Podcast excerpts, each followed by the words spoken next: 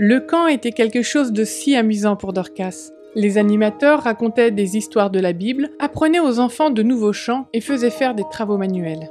Et chaque jour, tous les enfants recevaient une carte avec un verset biblique qu'ils devaient apprendre. Un jour, quand Dorcas reçut sa carte, cela lui a donné une idée. Quand elle est revenue du camp, elle a demandé à son père de faire une copie de tous les versets bibliques qui se trouvaient sur ses cartes pour pouvoir les donner à ses meilleures copines de l'école. Puis, elle a invité deux d'entre elles à la rejoindre pendant la fin des vacances. Je vous ai ramené quelque chose, leur dit Dorcas. Ce sont des versets de la Bible. Rencontrons-nous et nous pourrons les apprendre ensemble. Ses copines ont accepté les cartes et ont bien voulu apprendre les versets. Quand elles sont revenues le lendemain matin, elles avaient une surprise pour Dorcas. Au lieu de deux filles, il y avait maintenant dix enfants. Ils voulaient tous des cartes et acceptaient de mémoriser les versets de la Bible.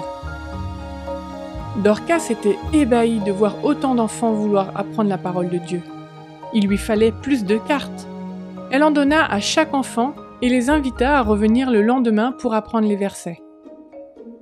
Chaque jour, plus d'enfants arrivaient le matin pour réciter les versets et recevoir une autre carte.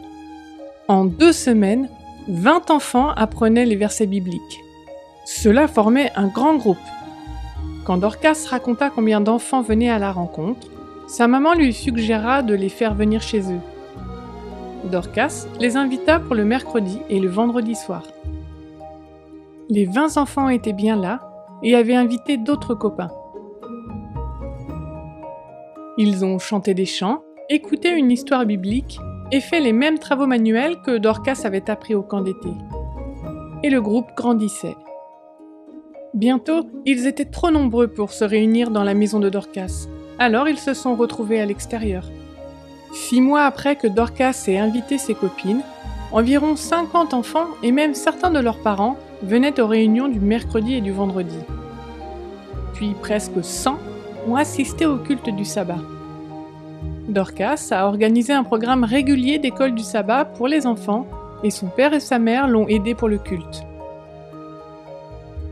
Jour, elle s'est rendue compte que plusieurs personnes avaient donné leur cœur à Jésus et qu'ils désiraient être baptisés. Quelle bonne nouvelle c'était là Parce que Dorcas a laissé Dieu la guider, une toute nouvelle église a été implantée dans son village en Papouasie-Nouvelle-Guinée. Nous pouvons faire de grandes choses pour Dieu si nous suivons les idées que Jésus nous donne. Priez pour les enfants qui, comme Dorcas, aide les autres à aller à Jésus.